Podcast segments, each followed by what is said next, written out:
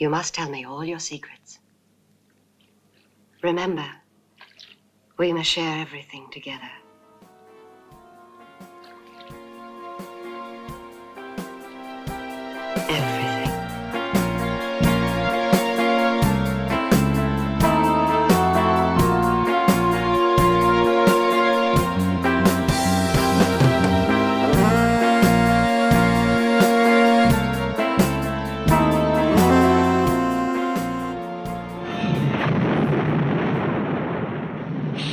Silly tales about owls uh, chased away by garlic and vampires shrinking from crosses.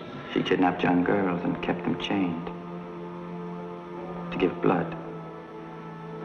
Blood for her to bathe in and drink. And she bit them everywhere. No. And then she pushed white hot pokers into their faces. And when they parted their lips to scream, she shoved the flaming rod up into their mouths. Stop it. Blood. Beautiful red blood. Stop it. Her hands, and her arms, and her legs. Hello again. I'm Annie Rose Malamet, and you're listening to Girls, Guts, and Giallo. This week, I'll be talking about one of my all time favorite films, Daughters of Darkness from 1971, directed by Harry Kümel. If you follow me on social media or you know me in real life, you're probably aware that I'm obsessed with lesbian vampires, so I'm excited to finally be discussing one of the grandmothers of lesbian vampire cinema. Um, I have a freak case of laryngitis that won't go away, probably because I speak for a living, so please excuse my raspy voice. Before I get into the movie, I wanted to take a moment to talk about my Patreon and shout out some of my new subscribers. I'm creating a podcast completely on my own that explores the feminine and subversive cinema. I write, record, edit, host, and promote this podcast completely on my own. I also have a teaching job, so working on this podcast in combination with teaching and commuting takes up a lot of my time. It's a labor of love, but of course, generating some funds would enable me to make even better content more often. I don't have any sponsors and I'm not working for a big media company.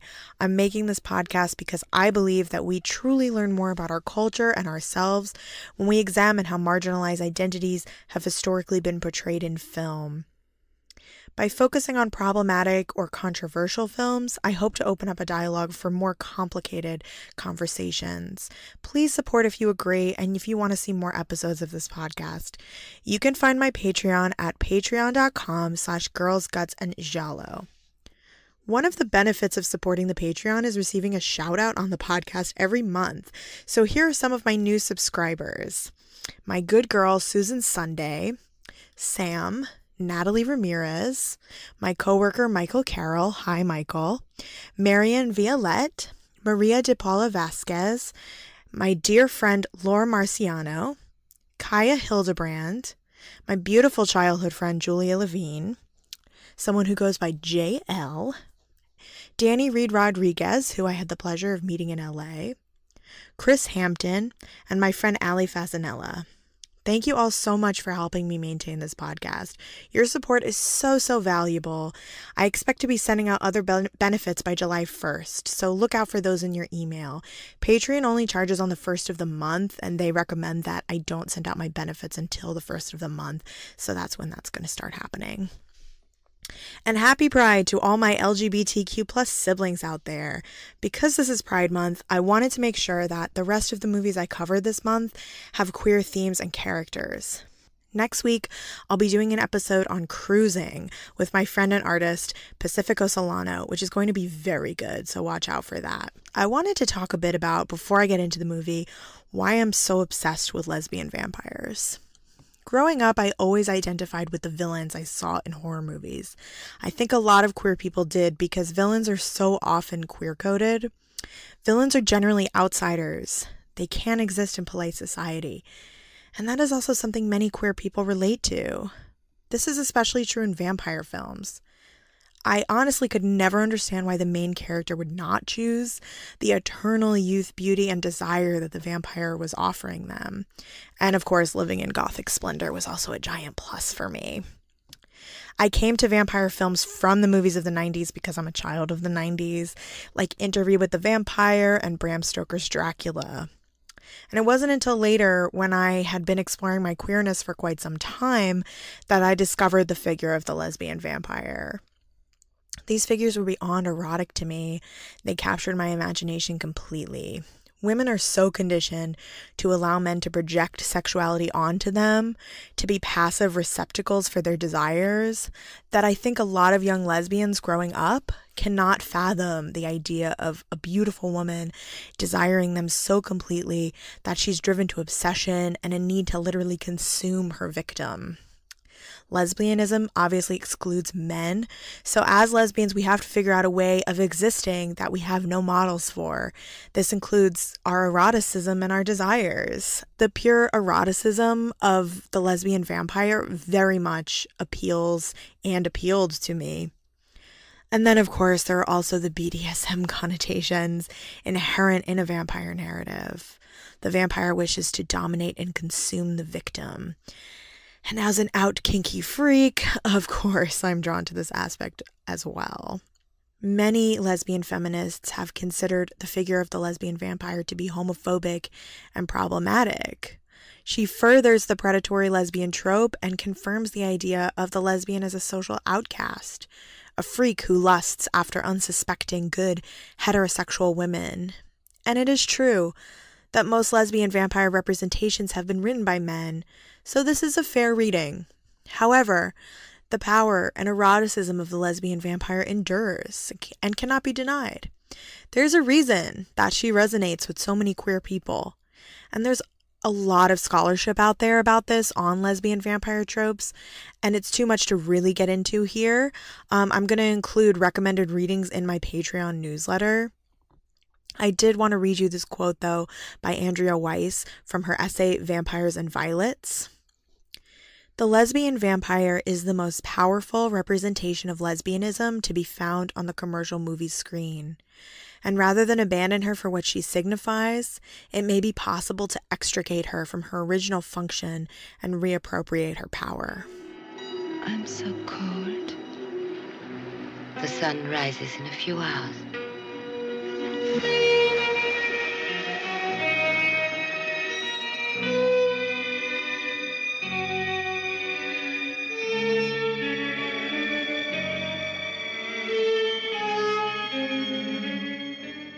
So now that I've covered that, let's get into the juicy details of Daughters of Darkness. Yay. Other titles include Les Lèvres Rouges. I'm sorry, I have a fucking horrible accent. Um, in France and in Belgium, Le Rouge aux Lèvres. The former literally translates as the red lips, and the latter as the red on the lips. And in the Netherlands, Dorst naar bloed, meaning bloodthirst. It's a 1971 Belgian horror film with dialogue in English, which is unique for European films of the time, which were typically dubbed. The plot is really typical for lesbian vampire films. Basically, a young couple is taking a holiday at a strange European location when they meet a gorgeous and mysterious woman, a vampire, who takes an interest in the young wife and becomes obsessed with possessing her. A battle for her soul between the vampire and the husband ensues, and typically the hetero man is victorious, but not in Daughters of Darkness. We see these plots again and again, um, like in films like Shiver of the Vampires. It's a very typical plot line. The lesbian vampire in these films is usually some iteration of one of three quote unquote famous vampire women. Uh, one of the most popular is Carmilla from Sheridan Le Fanu's short story of the same name. Uh, Dracula's daughter or consort, which obviously like has no basis in reality or even in the original Dracula story, but it's just a it's kind of a spin-off that started with Dracula's daughter from 1936. And the very real Elizabeth Báthory the famous Hungarian countess who supposedly bathed in her maidservant's blood to maintain eternal youth. And this is the iteration that appears in Daughters of Darkness. The Elizabeth Bathory, Báthory, excuse me, iteration is very popular because it really highlights the predatory nature of the va- lesbian vampire and it also grounds it in historical reality. Countess Elizabeth Báthory is played in this film by international film star Delphine Seyrig, who's absolutely gorgeous in this part. Delphine was a Lebanese born French stage actress and film actress, and a film director and feminist. She's best known for her starring role in Chantal Akerman's 1975 feminist masterpiece, Jeanne Dielman. I think Seyrig's background and status as an outspoken feminist is very important here to give the film some context. She certainly would have been highly conscious of the messages about women she was putting out there by choosing certain roles, so I believe she probably saw this representation as an important one. After all, even the title Daughters of Darkness suggests a kind of sisterhood. Harry Kümel was thrilled to have her in this film. At first, she didn't want to accept the role, but her husband encouraged her to as she he was obsessed with comics and graphic novels and thought it would be great for her to star in a film with horror themes. In the BBC documentary Horror Europa, Kümel said that he deliberately styled Delphine Seyrig's character after Marlene Dietrich, and Andrea Rowe, who plays Countess Báthory's consort, after Louise Brooks. Because the vampire character of Elizabeth Báthory is also a demagogue, Kümel dressed her in the Nazi colors of black, white, and red. Friend of the podcast, critic Camille Paglia, wrote about this movie in her book Sexual Personae in 1990. I'm joking, obviously. It's just that Camille Paglia keeps coming up, and I find that hilarious. See the episode on Basic Instinct I did with my friend Sarah. Uh, Camille Paglia wrote, A classy genre of vampire film follows a style I call psychological high gothic. It begins in Coleridge's medieval Christabel and its descendants, Poe's Ligeia, and James's The Turn of the Screw. A good example is Daughters of Darkness, starring Delphine Seyrig as an elegant lesbian vampire. High Gothic is abstract and ceremonious. Evil has become world weary, hierarchical glamour. There is no bestiality. The theme is eroticized Western power, the burden of history. So clearly, both Kümel and him and him himself and critics see this film as a critique of European despotism and aristocracy. In fact, vampires are often used as a vehicle in literature and film for criticizing the decadence of the upper class. Bram Stoker's Dracula was, after all, largely an illustration of the English fear of other hedonistic and seductive Europeans stealing away good English women.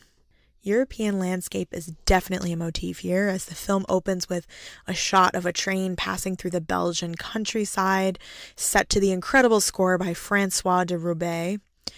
Inside the train, we see a straight, white, typical European couple having sex.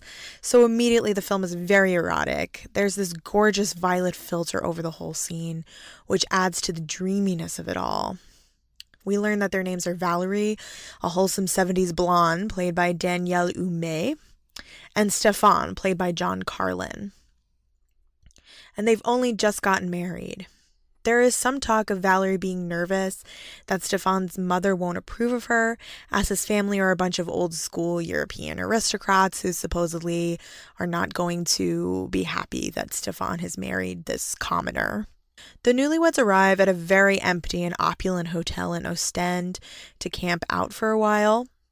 Valerie is wearing an amazing white leather coat with shearling trim and white boots. I have to shout out the costumer here, Marie Paul Pedignot. The costuming in this movie is truly something to be held and part of what makes this film such a standout in the genre. And I think that the costuming often mirrors what the characters are feeling in certain scenes. Valerie is pestering Stefan to call his mother at their home, Chilton Manor, and tell her the news of his marriage. Um, but he hands the old bellboy a note asking him to pretend like no one will answer the phone there. So that's pretty sketchy and speaks to the class anxieties at play here. Actually, we get a lot of early signs that Stefan kind of sucks. Even in the train car after the couple has sex, he jokes to Valerie that he doesn't love her. And his shittiness will definitely become more of a thing as the movie progresses. It's a big theme. Countess Bathory arrives at the hotel in the middle of the night. I really cannot emphasize how stunning Delphine Seyrig is here. Her platinum blonde hair is in a curled 30s coif. She wears a black veil and a shiny black leather coat with black fur trim that mirrors Valerie's white outfit, marrying together marrying them together visually as like the dark and the light. And her lips are just so wet and ripe and red and really just stand out from her pale face. The bellboy is immediately mesmerized by her, insisting that she stayed at this hotel many years before when he was a young boy, but that she looks no different, and how could it be? But it cannot be. My mother, perhaps. Of course, she shrugs it off. She arrives with her secretary, quote unquote, in tow, the lusciously full lipped Ilona, played by Andrea Rowe, or Rao. I'm not really sure how to pronounce it, and I'm probably butchering everybody's names here. The Countess spots the young couple and is immediately taken with them. Ilona is jealous, and in their room they have a very sexually charged scene where Ilona lays in the Countess's lap as the Countess soothes and pets her. Isn't she beautiful? You haven't stopped talking about her. Did you see her skin? Her lips? She's leaving tomorrow. By that time, many things can happen. Come here. Also, the Countess is wearing an amazing purple feather robe in this scene, which is like to die for. And if someone will replicate it for me, please let me know. Ilona is obviously tormented by her vampirism, wishing to be human again. This reminded me of uh, Dracula's daughter, which set the precedent for the tormented female vampire. And if you want to hear me talking about that film, I'm on an episode of Blumhouse's podcast, Attack of the Queer Wolf, discussing it with some other amazing queers. So shout out to Attack of the Queer Wolf. Plug here. Listen to that podcast. And if you're in LA, um, I believe they're recording an episode live on Sleepaway Camp 2. Do not miss it. Go, go, go. The next day, Valerie and Stefan are in bed reading the paper when they see a news story about how young girls in the area are turning up murdered with their throats slashed. Gee, I wonder who's doing that. This is another film and another theme in a lot of vampire films. Um, the vampire arrives in town, and all of a sudden, all of these young girls are turning up um, with their throats cut and their blood drained. Uh, later, the couple are out exploring the city and they notice a crowd gathered around what appears to be a crime scene. Of course, another young girl has turned up dead with her blood completely drained from her body. Stefan talks to a man at the scene who we later learn is a retired detective determined to crack the case. He's following the countess around Europe, almost like a Van Helsing figure. So that's another thing that happens in these films is there's usually always a kind of Van Helsing figure who's determined to capture the vampire. He alone knows that something is wrong, something's up. Stefan is determined to see the corpse for some reason. He's intrigued and fascinated by it. Valerie tears him away, and in a rage, he hits her and she falls to the ground. So, this is when we really start to realize that Stefan is bad news.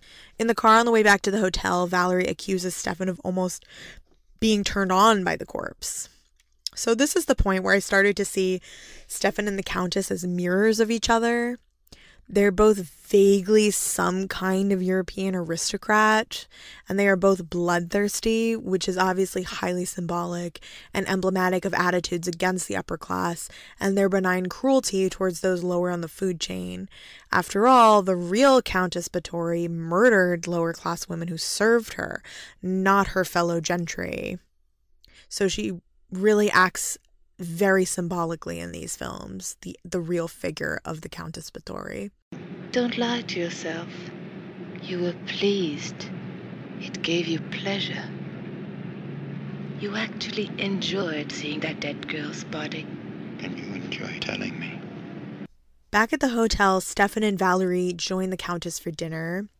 She is wearing an incredible flowy red dress that is to die for, uh, which is very indicative of her emotional state in this film. She's really like riding her high horse. She thinks like that this is in the bag and um, the seduction is in the bag, and she's uh, probably recently fed. Um, and it's she also is going to talk a lot about her inclinations in this scene. Valerie is entranced by her and asks how she stays so young. The Countess has this great line where she says, Oh, it's very simple, a very strict diet, lots of sleep. Vampires in film always love to make little jokes that hint at their vampirism. Ilona also appears and then leaves, but not before Stefan devours her with his gaze, so he's already lusting after her. He's already got a wandering eye. Then one of the most interesting scenes in the film happens where the Countess tells Valerie of her distant ancestor, the infamous Elizabeth Bathory. Stefan is well acquainted with the story, and him and the Countess begin to recount all the gory details of the torture together, while the Countess begins to stroke him, both becoming more and more turned on by the idea of torturing young girls. They're basically on the verge of orgasm. She kidnapped young girls and kept them chained to give blood. Blood for her to bathe in and drink. No. And she hung them up by the wrists and whipped them until their tortured flesh was torn to shreds. The scene emphasizes the similarities between Stefan and the Countess and their violent, erotic inclinations. Valerie is not pleased and runs back to her room, where she is scared by the naked figure of Alona on her balcony, although she doesn't recognize her. She doesn't know that the figure is Alona, but we, the audience, know. Valerie screams frighten Ilona away and draw the attention of Stefan and the Countess. Valerie and Stefan snuggle as the Countess goes back to her room. I was also just like, what the fuck here? like, it kind of shows that Stefan can do anything. Like, he can hit Valerie, he can flirt with other women, and she's not going to do anything about it. Um, so the Countess goes back to her room to attend to Ilona, who's on the floor naked, writhing in hunger. Ilona is sort of like a female Renfield to the Countess's Dracula. She's not as controlled. Um, I don't even know if she's really supposed to be a vampire. Like, it's kind of ambiguous, like, kind of how Renfield is something else and Dracula is the real vampire. The next day, we get this very strange scene where Stefan finally agrees to call Chilton Manor. But instead of his mother answering, this very gay man, lounging in a hammock and eating flowers, answers and belittles Stefan and his choices. And by the way, Stefan, be sure to tell the young woman that mother sends regards. We never actually find out who this guy is, and it haunts me, to be honest. There are some very sketchy things happening at Chilton Manor. Is this Stefan's lover, his creepy uncle? And although it frustrates me that it's ambiguous, I kind of appreciate the attempt here at hinting towards a larger legacy of familial trauma and secrecy. If anybody has any theories about who this guy is, um, hit me up on Instagram. Stefan is so riled up from this phone call that he attacks Valerie and beats her with his belt as a storm rages outside. In fact, as the film goes on and the couple becomes more and more enmeshed with the Countess, Stefan's violence escalates. The film critic Geoffrey O'Brien has actually written about this, saying at the film's core, however, is a deeply unpleasant evocation of a war of nerves between Seyrig's vampire and the bourgeois newlyweds into whose honeymoon she insinuates herself. Jaded age preys cunningly on narcissistic youth and seductiveness, and cruelty become indistinguishable as Serig forces the innocents to become aware of their own capacity for monstrous behavior. If Fassbinder had made a vampire movie, it might have looked something like this. So the Countess is acting as a conduit for this couple discovering the darkest parts of themselves. After the beating, Valerie packs her things and attempts to leave for good, which I was like, yay, girl, get out of there. But the Countess intercepts her at the same time, Ilona comes to Stefan in his room and proceeds to seduce him. It really does not take much. Um, I she's actually there to seduce him, but he ends up seducing her. Valerie and the Countess walk through the strange Oh, and her seduction is at the Countess's behest. Valerie and the Countess walk through the strange gothic halls of the hotel as the Countess elucidates to her all the ways that men are horrible pigs. we can see some of her hypocrisy here. So she says Stefan only wants Valerie as a slave, but that's what the Countess wants. She wants to make Valerie into her new consort and pawn Ilona off on Stefan, presumably. Or maybe Ilona is just a distraction and maybe the, she thinks that all three of them are going to be together in this. Stefan loves me, whatever you may think. Stefan loves me, whatever you may think. Of course he does. That's why he dreams of making out of you what every man dreams of making out of every woman a slave, a thing, an object for pleasure.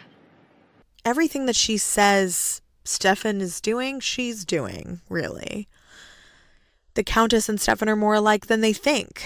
There's a really beautiful scene where the Countess kisses Valerie's hand and leaves a red lipstick mark behind. The cinematography by Edward van der Enden is incredibly striking all throughout the movie. Um, it's really, really beautifully shot. Meanwhile, Stefan and Ilona are having sex, and to be honest, it kind of looks like they're scissoring almost.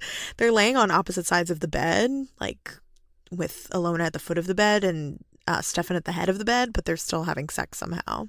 Afterwards, Stefan is showering and beckons Ilona to join him, but she's terrified of the water for some reason. We never really find out why. He forces her into the shower and begins to sexually assault her. And there's an intense struggle where Ilona cuts herself on Stefan's razor, which he actually had cut himself with earlier, so it was kind of a foreshadowing, and begins to bleed profusely as they struggle, eventually falling on the razor and dying with the naked Stefan on top of her. I don't know if that would actually kill someone, but you know, whatever. We're suspending disbelief here. Just at that moment, the Countess and Valerie return. The Countess is unfazed, telling the couple that they must hurry and dispose of her body, especially because this retired detective is on their trail. So the Countess really gives Ilona no second thought here. She's like, okay, whatever, let's get this done. All three of them take Ilona's body to the beach to bury her, which honestly seems like a pretty pretty bad place to bury a body. Uh, they make Stefan do all the work, good, as they canoodle atop a sand dune, the Countess spreading out her arms to enshroud Valerie, which makes her look like a bat against the night sky. It's probably my favorite shot of the film. Um, it's also kind of hilarious. It's just so obvious. It's just like, okay, vampires, but it's also beautiful. In the distance, we see the relentless detective watching from afar.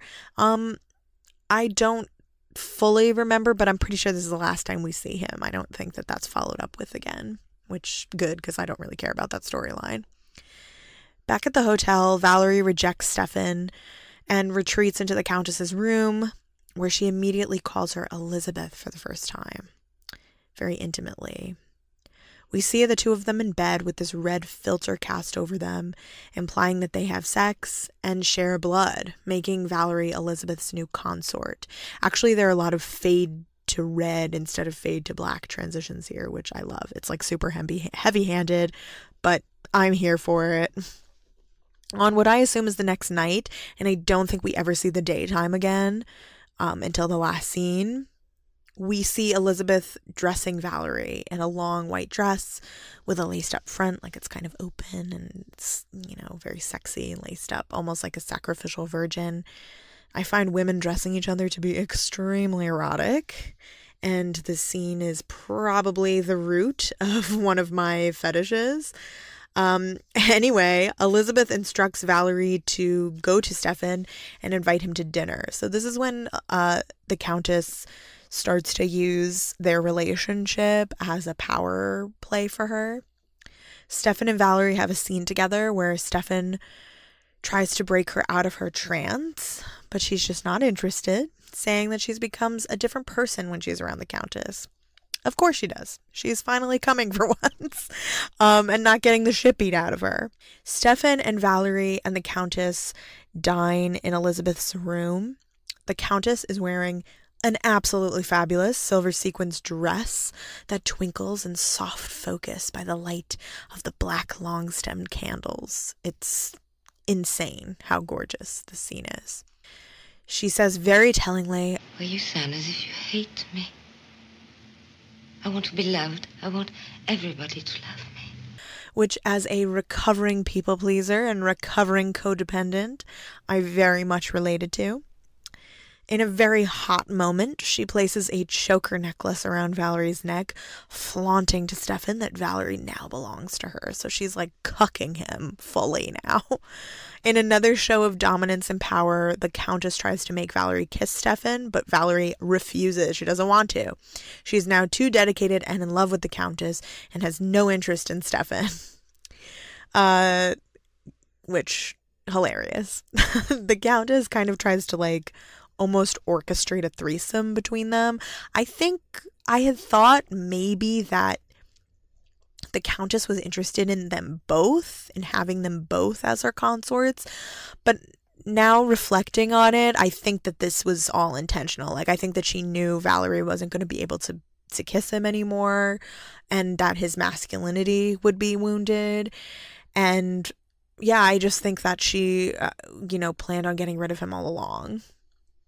So Stefan's masculinity is extremely bruised by this because Valerie refuses to kiss him and be with him anymore.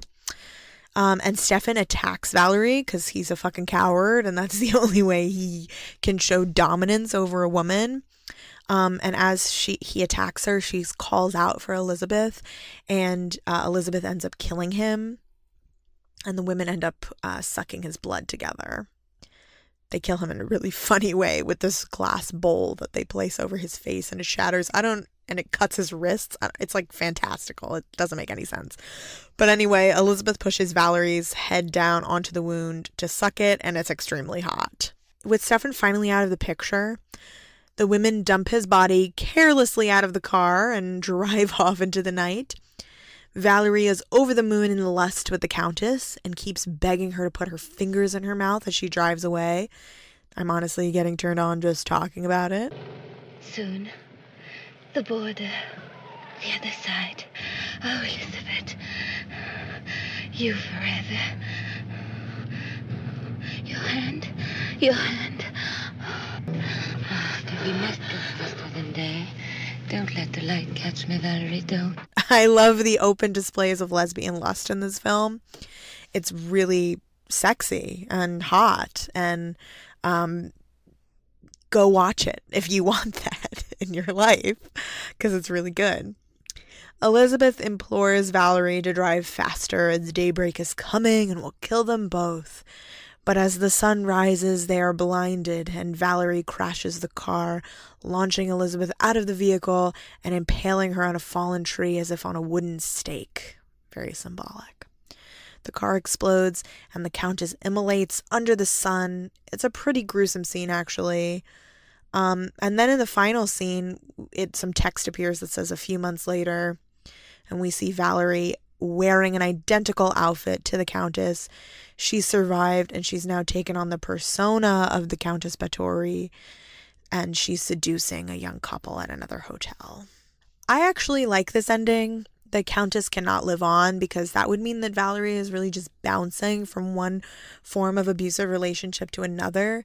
Instead, the Countess acts as a liberator for Valerie from her abusive husband and has given her the gift of vampirism that frees her to wander around Europe as an independent creature of the night, free from the decorous licentiousness of the upper class partners who have so manipulated her.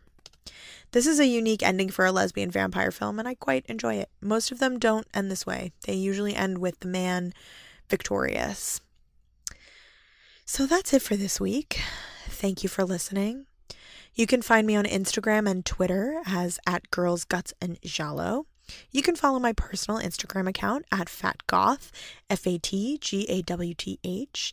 You can also send me an email at girlsgutsgiallo at gmail.com. New episodes of the podcast drop every Friday. I'll play us out here with some music from Daughters of Darkness. And until next time, I'm Annie Rose Malamet, and this is Girls, Guts, and Giallo.